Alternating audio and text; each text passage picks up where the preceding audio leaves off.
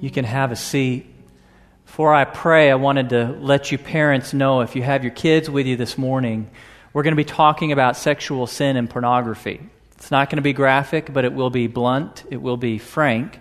It is the kind of discussions that you need to be having with your kids once they're getting into fourth or fifth grade. Statistically, by the time they're in junior high, it's too late if you've not had that conversation yet. But if you're not ready to have it with them this morning, then while I pray, that would be a good time to slip out with your kids if you don't want them uh, to have that conversation today.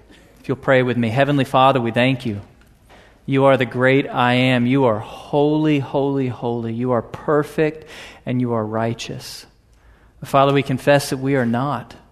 We're sinners. We, we don't deserve to be in your presence. We don't deserve to call you Father because we all do things that are hurtful towards you and hurtful to one another on a regular basis. So we are so grateful that you sent your Son to die for us, to rise from the dead, so that we who are sinners could be called your children, so that we could be forgiven and have life everlasting. Thank you, Lord, for your love and for your grace. I pray that as we talk about this hard subject that will make many of us feel guilty and ashamed, I pray that you would flood us with your love and with your grace, that you would remind us of your infinite and unbreakable love. We pray, Lord, that you would convict us. We pray that you would challenge us, and we pray that you would help us to grow. To, to be open, to be honest about our lives and our struggles, and willing to do whatever it takes to grow in purity so that we might be lights for Jesus Christ in a sad and dying world. We thank you for him, for your son. In his name we pray. Amen. You guys can turn to Proverbs chapter 7. Proverbs 7. Now, you may be asking, why are they talking about sexual sin and pornography this morning? It's not because I like to talk about these subjects. I would like to talk about almost anything else. But we have to talk about sexual sin, and in particular, we have to talk about pornography. And there's two reasons for that. First reason that we have to talk about pornography this morning is because it's a major part of the book of Proverbs. The introduction to Proverbs is chapters 1 through 9, and if you add it up, 25% of those first nine chapters is about sexual sin. It's a major topic in the book. But if you've read Proverbs, you may be asking, well, wait a minute, I, I, I see adultery there, I see prostitution, I don't see anything about pornography. Little historical background. There was no pornography back in Solomon's day. It wasn't printing presses or movies or internet. Almost all sexual sin was through a face to face encounter prostitution, adultery, fornication, stuff like that. But things have changed today because mankind in our infinite wisdom and technological progress, we have invented things like the printing press and the television and the internet and mobile phones. And the result is that now a nearly infinite supply of sexual sin is available to us in the comfort of our own bedrooms. Everything you could possibly want access to pornographic pictures, videos, chat streams, books like Fifty Shades of Grey, they're never more than a click away.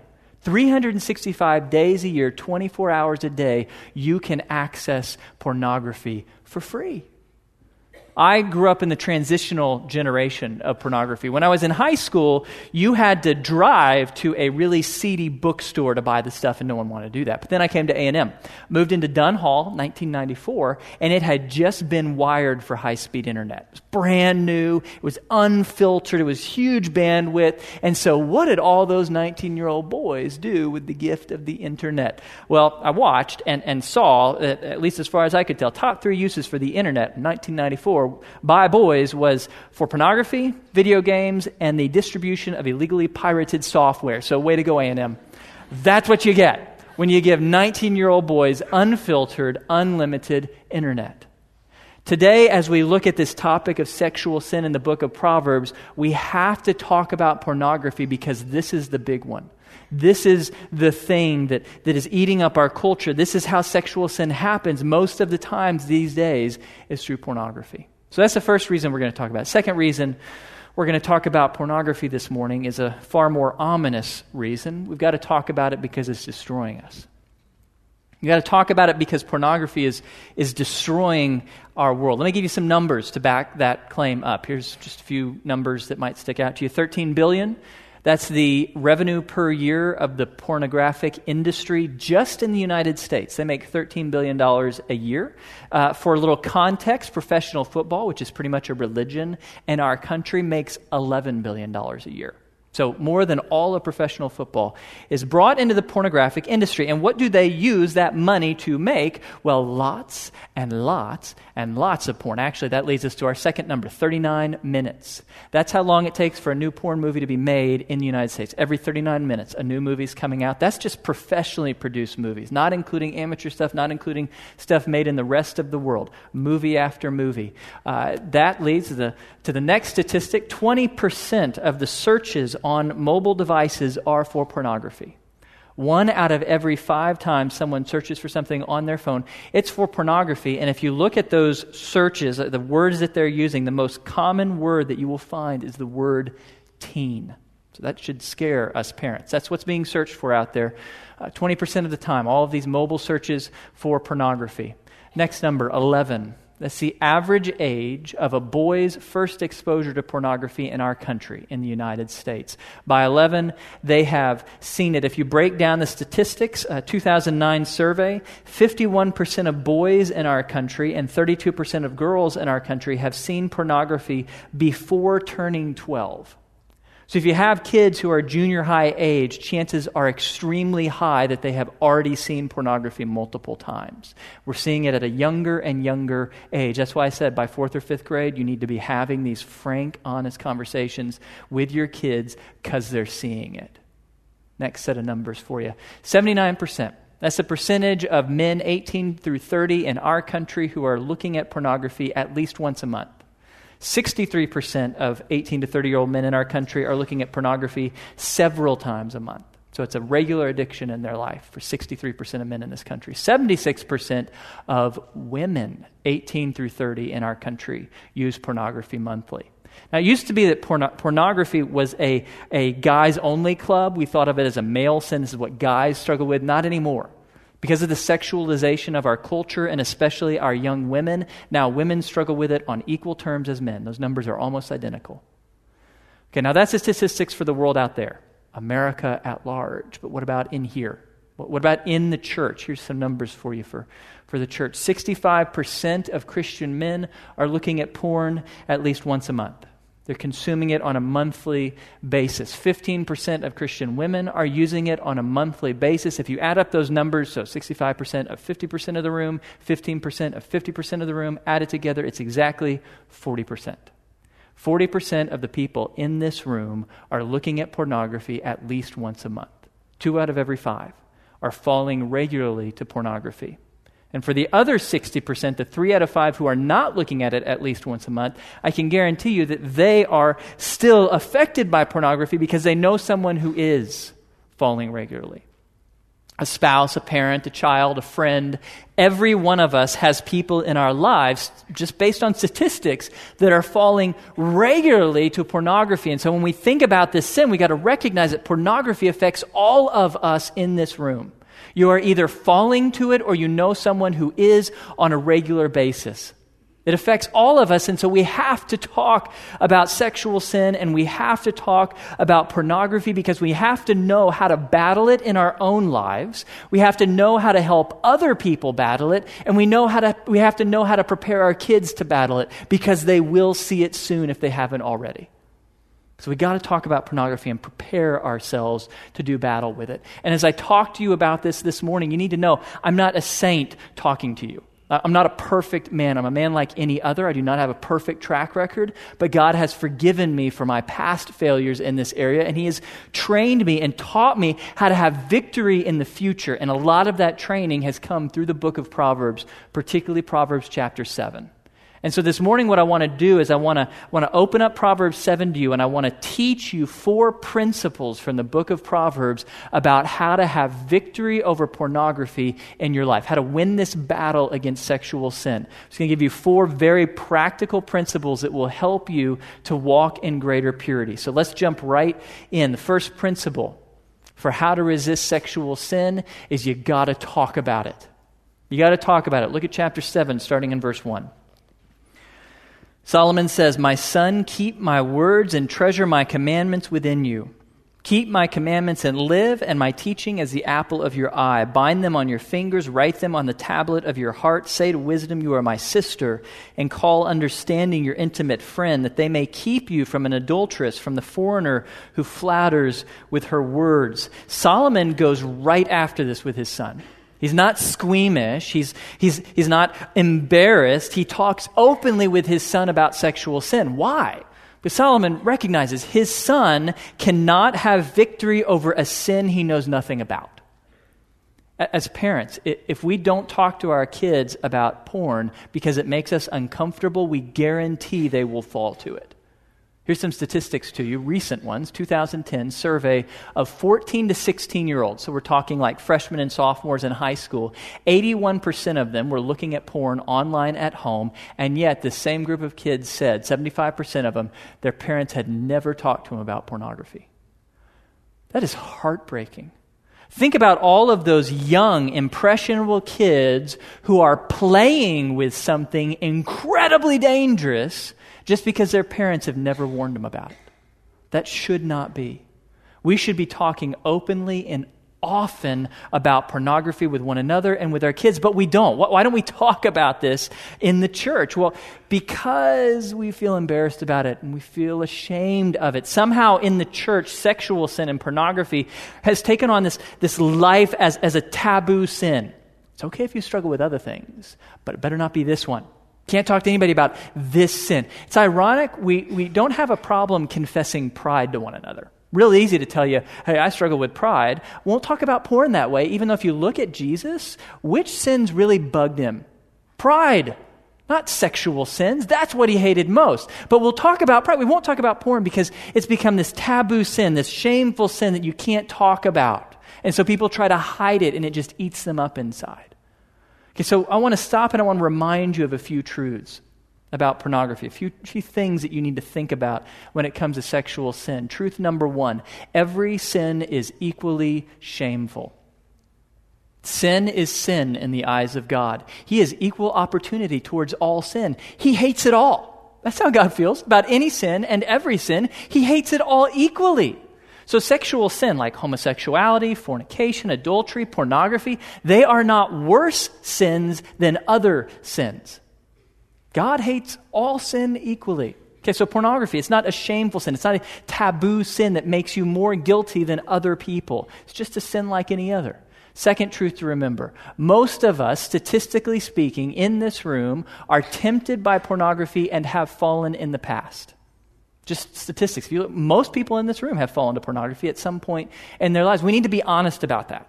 Can we just look at each other for a second and admit that? Here we are in church. Yes, most of us struggle with this, if statistics are true. And so, if you're struggling with it, no, you're not alone. It's okay. We've been there. We can help you. Let's all be in this together.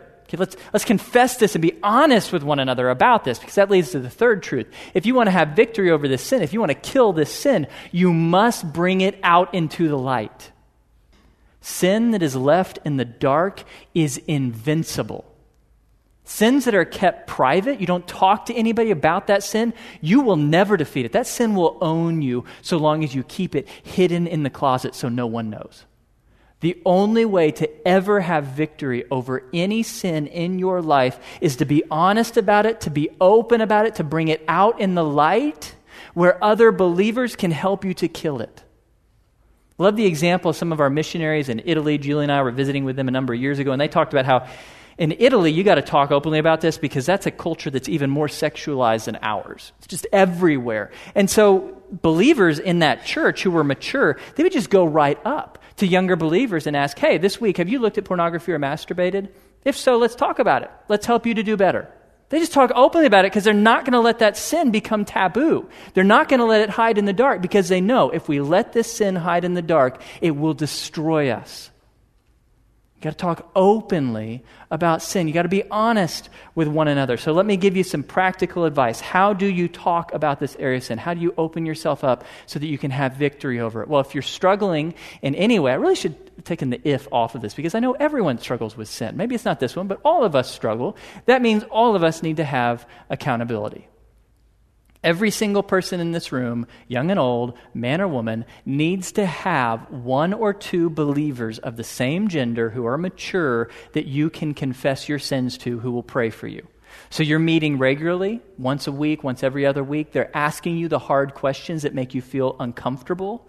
They're forcing you to confess what you've struggled with. Then you do the same with them, and then you pray for each other, and you encourage one another, and you help each other to walk in purity. It needs to be one or two believers of the same gender, not a spouse, not a boyfriend or girlfriend. You need to go out and find those people and, and open yourself up to them and be honest about those struggles in your life. You don't have to tell everybody, but you need to tell one or two other people. That's something we all need, myself included. I meet every week with two other pastors here in town. Every week. And they ask me all the hard questions, including these hard questions.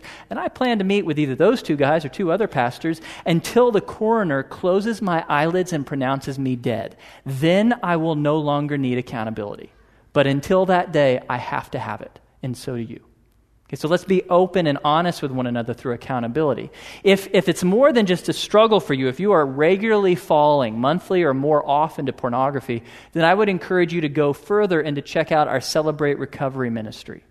Celebrate Recovery is, is a ministry that meets here at Southwood on Tuesday evenings at 7 p.m., right in the youth room over there. It's confidential, it's private, but they gather together, and, and the goal of that ministry is to help people find victory in areas of their life where, where they've got bad habits.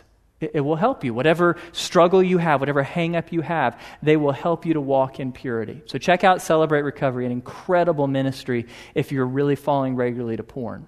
Third, parents in the room, what do we need to do? Well, I'm going to encourage you to talk early and often to your kids about porn. You, got to do it early. Again, remember, average age of first exposure is 11. So you, you got to beat that curve. It's a bell curve. You got to get on the front end of it. And you got to protect and prepare your kids. That's really the, the balance we're looking for as parents. We, we want to both protect and prepare. So we do everything we can to protect our kids from seeing porn. Now, let's get real practical. What does that mean? Every mobile device in your home should be locked with a passcode and have parental controls. Doesn't matter how young your kids are. My son could unlock my phone and get on the internet when he was two years old. Two. So, no matter how young they are, every device should be locked and have parental controls on. The computer should be in a public part of the home, not back in their bedroom. No cable TV back there where they can access it. Tablets in the middle of the home so that everybody can see. Computers should have software like Covenant Eyes on them that helps protect them from seeing that stuff. So, you need to do things to protect your kids from exposure to porn, but you can't protect them forever. They're going to see it much sooner than you would expect. At a friend's house or at school, on the playground, somewhere, they're going to see pornography by accident. And when that happens, you want them to be ready, so you prepare them now. You begin to talk about to, to, your kids when they're young, when they're in the middle of elementary school. You begin to help them understand what is pornography, why is it bad for you, why will it hurt you. If you see it by accident or on purpose, what do you do? How do you respond to that? How do you fight this temptation? The most important thing you need to get across to your kids is when they see it, you are the safest person to talk to. That's what you want. When they see it, they come to you. So you want them to know you're, you're not going to judge them, you're not going to beat them, you're going to love them. You know they're going to see it, so just get that. I know you're going to see it, so so it's easy. Just come tell me when you happen to see it, and let's talk about it. Let's work on that. I, I have a friend who was paying bills on her computer with her seven year old sitting in her lap, and an advertisement popped up of a really racy a, a picture of a woman in a swimsuit. Her, her son is, is seven years old, and she just tells him immediately, Close your eyes. She closes the image, and then she looks at him and says, Let's talk about what just happened. Seven years old, and she's already using it as a teaching moment because she knows seven is not too young. i got to be preparing him already for that day when he sees pornography. Okay, so parents, let's talk often and, and be open about pornography with our kids. Let's talk to them about it and prepare them to do well. Okay, so that's the first step. We need to talk about it. Don't let this sin stay in the dark. Second principle that Solomon gives us for battling sexual sin you got to avoid the first steps. Avoid the first steps. Look with me again, uh, chapter 7. Let's pick it up in verse 6. Solomon says, For at the window of my house I looked out through my lattice, and I saw among the naive and discerned among the youths a man lacking sense passing through the street near her corner, and he takes the way to her house in the twilight and the evening, in the middle of the night, in the darkness. And behold, a woman comes to meet him, dressed as a harlot and cunning of heart. She is boisterous and rebellious. Her feet do not remain at home. She is now in the streets, now in the squares, and lurks by every corner. So she seizes him and kisses him with a brazen face. She says to him, I was due to offer peace offerings. Today I have paid my vows. Therefore I have come out to meet you to seek your presence earnestly, and I've found you. I've spread my couch with coverings, with colored linens of Egypt. I've sprinkled my bed with myrrh, aloes, and cinnamon. Come, let us drink our fill of love until morning. Let us delight ourselves with caresses. For my husband is not at home. He has gone on a long journey. He has taken a bag of money with him. At the full moon, he will come home. With her many persuasions, she entices him. With her flattering lips, she seduces him. Suddenly, he follows her. I want you to notice the progression in this story. How does this fall happen? Well, first step in the progression is he opened the door to it. He opens the door to temptation by going out alone at night in the evening when no one will see him and walking in the part of town that he knows she's going to be around there. She'll be somewhere over there. Because he puts himself in the path of temptation. This is not a surprise temptation. He wasn't on his computer and a pornographic image just suddenly popped up out of nowhere. No, he put himself in the path of temptation. This is the person who it is late at night, everyone else is in bed, and he turns on cable TV just to see what's on.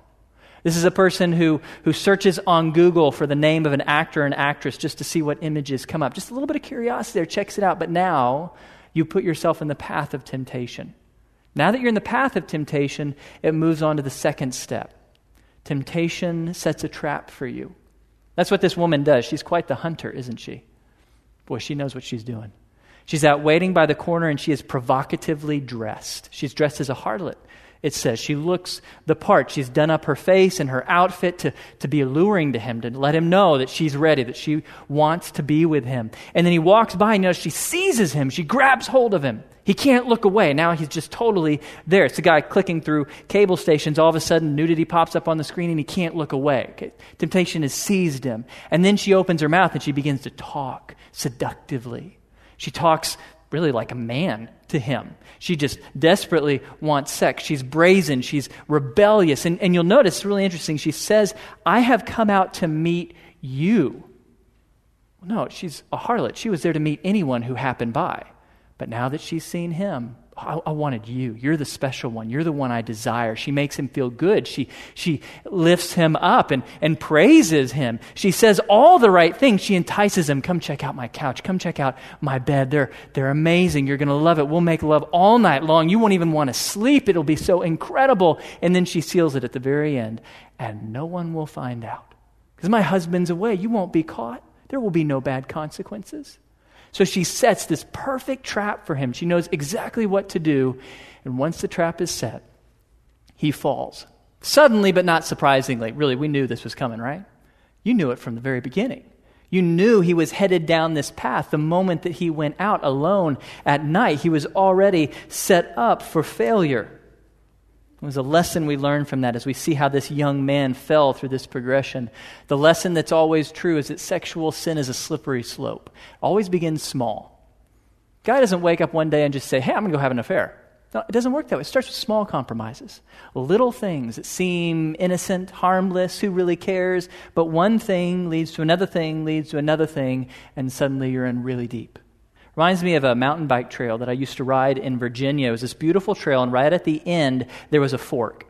And if you go left, you can walk down some stairs to the parking lot with your bike. If you go right, you're going to crest over a hill and onto a downhill section that's the steepest I've ever ridden on. Once you get on that downhill, your fate is sealed. You cannot stop. If you hit the brakes, you'll go over the handlebars. You're going to end up at the bottom of that hill, one way or the other. The only way to avoid that downhill and ending up at the bottom is to get off at the top. You got to get off at the top of the trail. You got to avoid the first steps. That's how sexual sin works. If you take those first steps towards temptation, then momentum builds. Sexual sin becomes more dominant, more driving, and you can't look away and you're going deeper and deeper. So, this is a guy who he, he sees a news article on the internet about an actress who's pretty and he clicks on it. I'm just going to read about it. There's a little bit of curiosity, maybe just a tinge of lust. But he clicks on this news article, harmless enough, right? But then in the news article, there's some nice pictures of her, and there's one that links to her swimsuit shots. And man, I've already seen one swimsuit shot. So he clicks it, and now he sees her whole calendar. And the last part of that is an advertisement to her Playboy spread. So he clicks that, and all of a sudden he's knee deep in pornography. Begins small, ends big. Sexual sin is a slippery slope. The only way to avoid the fall is to get off at the beginning. Okay, so practically, what do we do? Well, what we need to do is really whatever it takes to avoid the first steps towards sexual sin. So, if this is an area that you struggle in, you need to think about how do I avoid the situations that tempt me? If, if you struggle with, with internet pornography, maybe you need to no longer check your email after 10 p.m really what's so important that you need to see after 10 p.m. Uh, maybe no turning on cable TV when you're alone at home, if that's an area of struggle for you. No hanging out with your boyfriend or girlfriend alone in their bedroom. Just don't need to do that after 9 p.m. Okay, so you, you set some boundaries to help prevent you from falling into situations where you're going to be tempted. If you're, if you're really struggling, though, and you're really falling to pornography regularly, you may need to go further. You may need to cut out your access to that, to that avenue of sexual sin. So maybe that if, if you're falling regularly, you need to get rid of cable TV. There's nothing on cable TV you need to see. So you just cut the subscription to cable TV. Maybe that you need to move your computer out into the common room of the house rather than being back in your bedroom so that other people will see what you're looking at. Maybe that you need to get rid of your iPhone and buy a flip phone. When people ask you, What are you doing? Why did you do that? You just tell them, Hey, I'm going retro. Or, or grow a beard out and just be full on hipster and own it. You'll look so cool with that flip phone. Do whatever you have to do to, to cut off your access to this sin. Years ago, when I was in college, the computer became a big temptation to me. I struggled with it. And so I wondered, what am I going to do? I don't want to ever fall again. And so late one night, I took out a screwdriver. I removed my modem because back in the Stone Age, that's what we used to connect to the internet. And I took a hammer to it. And, and that was done. Okay, so I could no longer send email from my home, but who cares? That is such a small thing compared to falling to pornography. You got to do whatever it takes to cut off your access to this sin. Now, it may just be for a little while. You just give yourself space to heal and to grow in resistance to temptation, but you need to do whatever it takes. And let me encourage you who are, uh, who are married to someone who's struggling, or you live with someone who is struggling with this sin, will you please be willing to sacrifice? Your access to entertainment, your access to the internet, whatever it is to help them to have victory. I promise life will be better for you and for them if you'll help them to win this battle. Okay, so second principle that Solomon gives us, we need to do whatever we have to do to avoid the first steps towards sexual sin. Third principle he gives us for battling sexual sin, we need to remember the consequences. Now, the common view of our culture is that there really are no consequences for pornography. In our culture, especially in the last decade, TV shows, movies, they joke about pornography. It's like a running laugh for them. That's true not just on racy stuff, but even family shows. I was watching some show a few years ago. I think it's called What About Jim? It's about this family man who's married, and it seemed like this really nice show. And then in one episode, the husband and wife start joking about his porn stash in the toolbox. I thought, I, I, can't even believe, there's no shame, there's no attempt to hide it. You're just laughing at pornography as if it had absolutely no effect on anyone. Now, some of you may hold that view. To you, pornography seems like no big deal. Why do you care about it? You, you think it's no big deal because, first of all, no one knows. It's just you alone in your bedroom, so who, who's going to know about it? And it doesn't seem to hurt anybody. It's not doing anything that's, that's hurtful to someone. Actually, both of, of those statements are lies.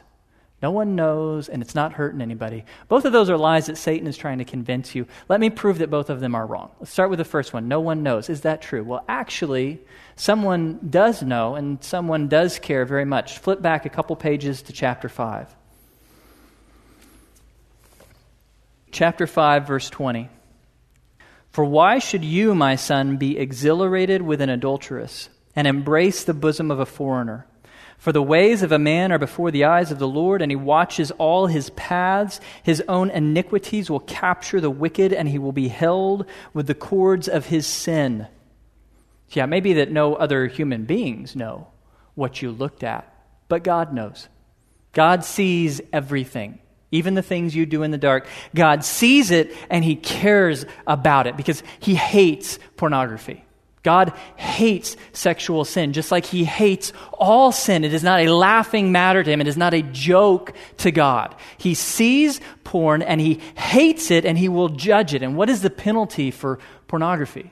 Well, you turn to the end of the book of Revelation, chapter 21, and it tells us that the, the fate or the, the place for the immoral person, their part will be in the lake that burns with fire and brimstone. So, what's the penalty of porn? Eternal damnation because it's a sin, and the penalty of all sin is hell. God does not wink at sin, He does not excuse it. The penalty for any and every sin, including pornography, is hell. That is why it is such incredibly good news for us that God sent his son Jesus to take all of our sins, including looking at porn. Jesus put that on his back. He knew we would do it. He saw it. He put it on his back, and he died in our place, taking all of God's wrath for our sin upon himself. He died in our place and he rose from the dead so that we could be forgiven. God offers all of us forgiveness, eternal life, as a completely free gift. All you have to do is say, Yes, God, I want that. I believe that Jesus died for my sins and rose from the dead so that I could be forgiven. So, pornography is not going to send you to hell if you've trusted in Jesus. You are forgiven. You'll spend eternity with God. But that does not change the fact that God Himself still sees our sin and hates it. He hates it. It will never be okay to Him. So God sees our sin and cares deeply about it. That's the first truth. Second truth, no one's going to or second lie, no one's going to get hurt by this sin. Actually, no, many people are going to get hurt by pornography. Many, many people, it begins with the sinner. The sinner himself or herself, the person who looks at pornography, look at what it brings to them. Look at chapter 7, starting in verse 22. Suddenly he follows her as an ox goes to the slaughter, or as one in fetters to the discipline of a fool, until an arrow pierces through his liver, as a bird hastens to the snare, so he does not know that it will cost him his life. So, this young, foolish man, he was apparently caught in this act of adultery, and the penalty, legal penalty back in these days, was death. They put him to death for that. Now, pornography is probably not going to cost you your life but it is going to cost you your freedom. Pornography makes slaves of us. That's easy to prove biblically. It's also actually really easy to prove scientifically. There's a couple studies for you. 2014 study by Max Planck Institute for Human Development out of Germany. They are not a Christian outfit at all say because of the intense stimulation of the brain's reward system through pornography, this can bring about significant changes in the brain similar to what is seen in drug addictions. Dr. Jeffrey Satinover concurs modern science allows us to understand that the underlying nature of an addiction to pornography is chemically nearly identical to a heroin addiction. When you look at pornography, you are manipulating the parts of your brain that are manipulated by, by heroin. It's the exact same chemical reaction going on in your head. That's why pornogra- pornography addiction is so prevalent in our society today, because it is a drug that will make an addict of you. You will need it more and more. And that's what we see every time. Somebody gives into a little bit of, of soft pornography once in a while, and after a few times, now, now he needs more, and he needs it more often, and he needs harder stuff. That's why there's such a massive industry within pornography for violent porn. Degrading porn, rape porn, they're huge. Why? Because simple nudity will not cut it anymore in a nation full of porn addicts. You got to keep ramping up your game, making it more and more violent because it's just like heroin. People need it more and more. So, if you make room for this sin in your life, you got to understand it's going to destroy you. I think a lot of people look at pornography as a pet vice. Not really a big deal. Just a, a, little pet sin in my life. Now, porn is not a pet sin. It's a lion, and it's going to eat you. It will destroy you and own you. You cannot manage porn. It's like heroin. Take a little, it's going to kill you. Okay, so pornography destroys the sinner. It also destroys the sinner's family. A 2006 survey of the wives of men who were sex addicts found that 70% of those women met most criteria for a clinical diagnosis of post traumatic stress disorder. So, PTSD, if you want to give your wife PTSD, get addicted to porn, because that's what you'll destroy her. Here, here's what they find for kids. According to one study, the, mature, the majority of kids in, in our country were exposed to porn for the first time through their dads. Dad left out a magazine. Dad forgot to clear his internet browser history, and all of a sudden the child has seen pornography and now struggles with it just like he does. So, pornography destroys the sinner and it destroys the sinner's family. And finally, it destroys countless people you will never meet. Countless people you'll never meet because every time we give in to the temptation and look at pornography, we are funding an industry that destroys people.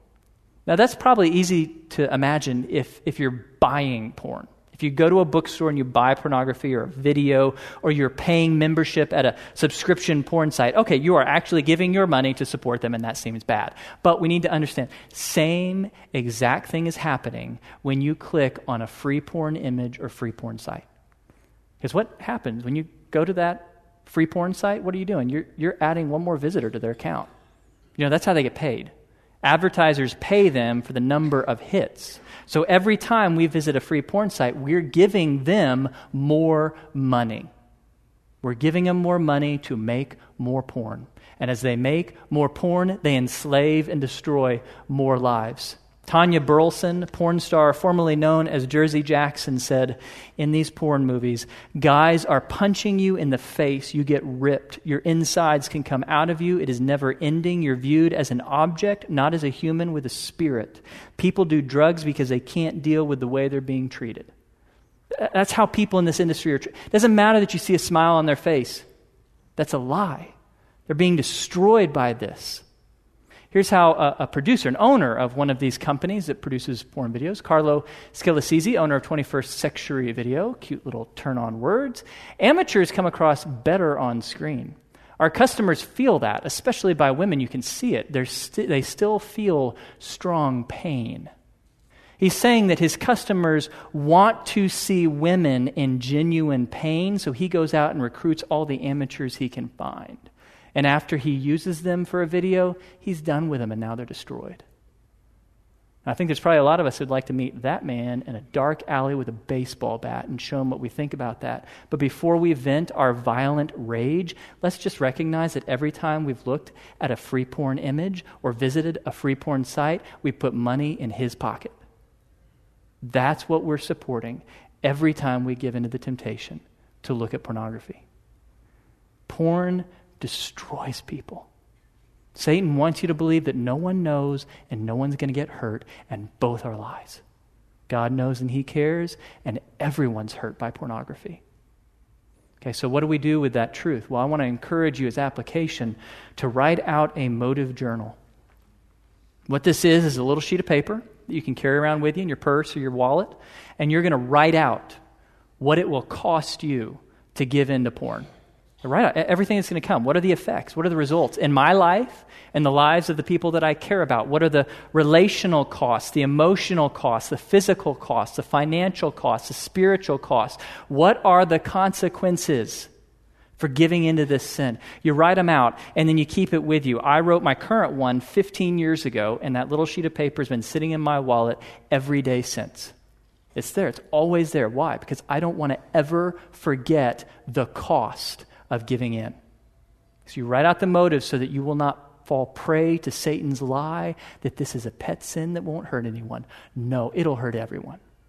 Okay, so third principle, we must force ourselves to remember and face the consequences of this sin. Finally, fourth principle, to defeat sexual sin, you need to pursue the good. Pursue the good. As you think about how to resist sexual sin, it's not just all about bad things that you avoid. That's, that's important. That's part of the equation. But it is equally about pursuing good things in your life, filling your life with good things from God so that you don't have time to give in to porn. Because think about the guy in, in Proverbs 7. When did he go wrong? Right at the beginning. When, when he went out at night alone to walk through the city. It's like he's got nowhere better to be. Nothing better to do with his life than to go to walk around seedy parts of town. Because he didn't have something better to do, he left himself open to temptation. You see that same pattern throughout Scripture. Another guy who fell to sexual sin is King David. He committed adultery with Bathsheba. What set him up? for committing adultery?